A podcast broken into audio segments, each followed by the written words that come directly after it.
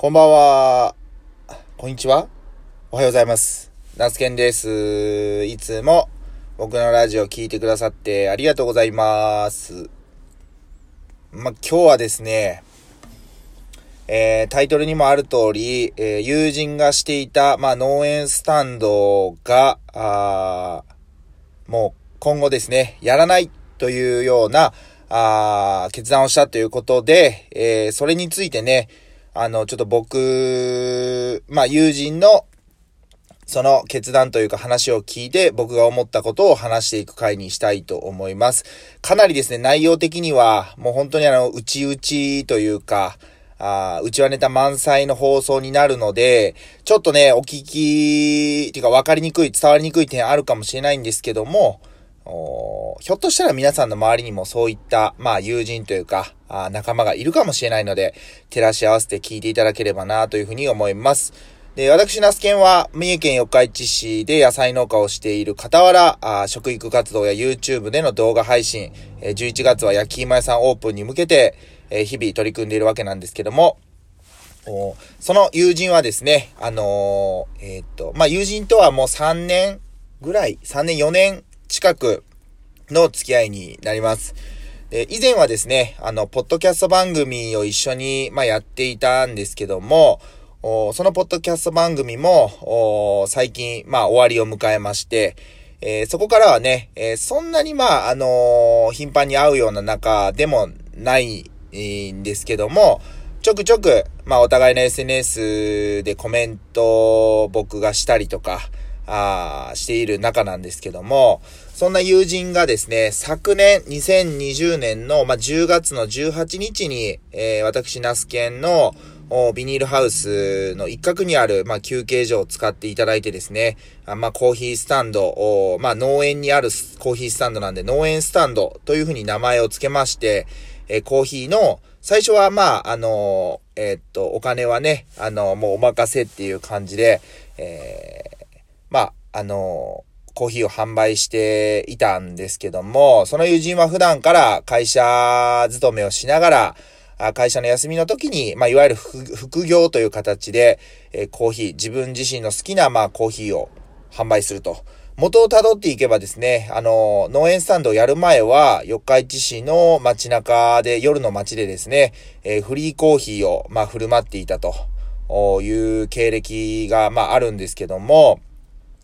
そのフリーコーヒーを、まあ、あえー振る舞っていったんですけども、2019年か、あコロナ禍になって、えーそういった取り組みができなくなって、で、えー悶々としていた、まあその友人の姿を見ていたので、えーまあ世話焼きの僕がですね、あの農園の一角にある、その休憩所で、えーコーヒーを、まあ、販売するというか、入れたらどうなんのっていうような話をして、最初はね、そんな乗り気じゃなかったと思います。うんと、なんかこう人から、人からというかまあ言われて、えーやるというタイプではなく、えー人から言われると、一旦距離を取るような、あの、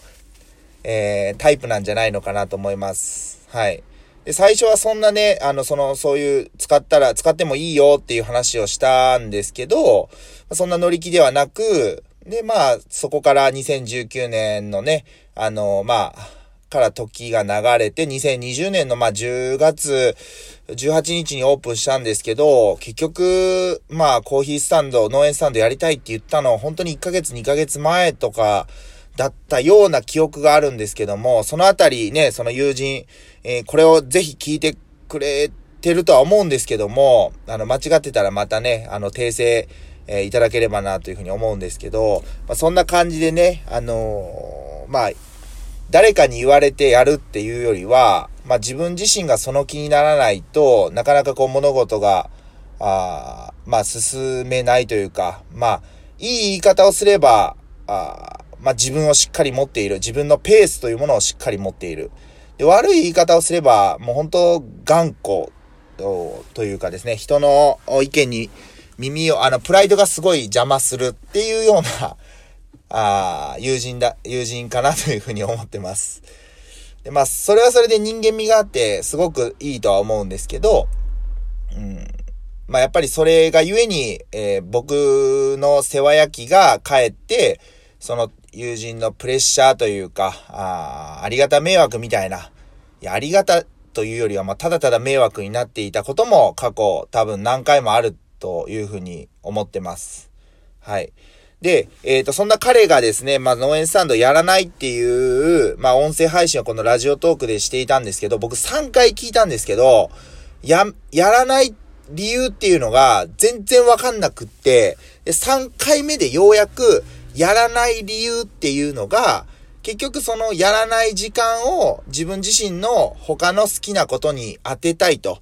いうような、あの、ことを、本当に、まあ、あの、終盤の方に話していたと思います。結局、そのやらない決断をしたのは全然、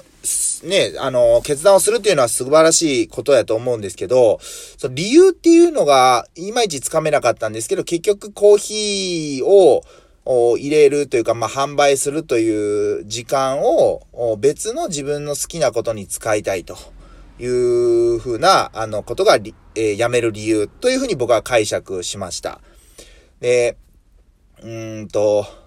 ね、一年間、まあ、やってみて、まあ、いいことも悪いこともあったと思いますし、まあ、ようやく認知、ね、僕の周りでもすごくいろんな方から認知してもらって、まあ、ようやくこれからっていう時の、まあ、決断だったので、いろいろ、まあ、思うこともあったのかなと思うんですけども、うん、まあ、率直な感想はやっぱり寂しいなというところが感想ですね。ただ、これをですね、あの、寂しいな、えー、なんとかしてや、やってもらえないかな、みたいな感じの意見を押し付けるのは、これは違うというふうに思います。